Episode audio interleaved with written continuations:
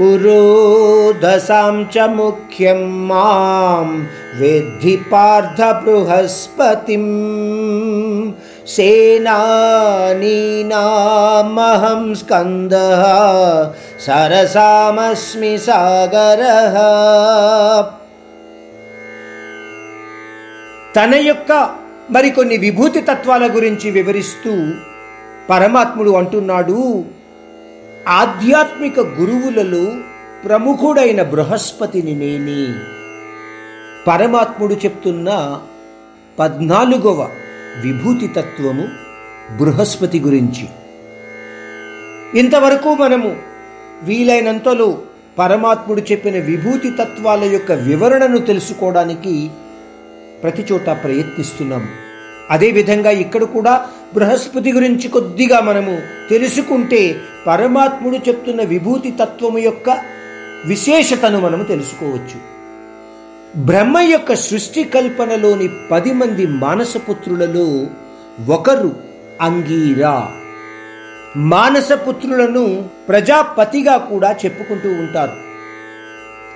అంగీరా యొక్క ముగ్గురు పుత్రులలో ఒకడు బృహస్పతి.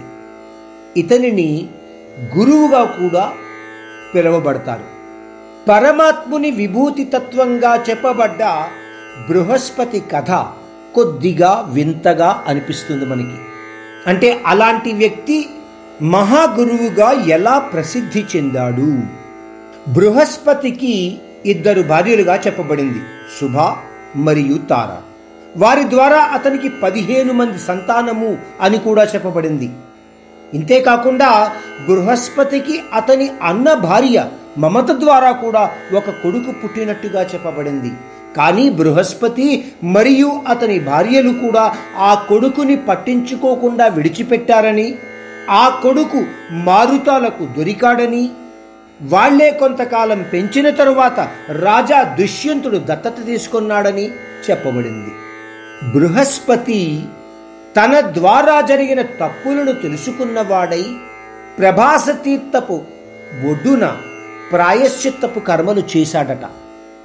మహాశివుడు అతని ప్రాయశ్చిత్తపు కర్మలకు సంతృప్తి చెంది బృహస్పతిని దేవతలకు కులగురువుగా అంటే ఆచార్యుడు లేదా ఉపదేశకుడిగా నియమించాడు. అంతేకాకుండా మరియు నవగ్రహాలలోని ఒకడిగా స్థానం కల్పించడం కూడా జరిగింది అని చెప్పబడుతోంది.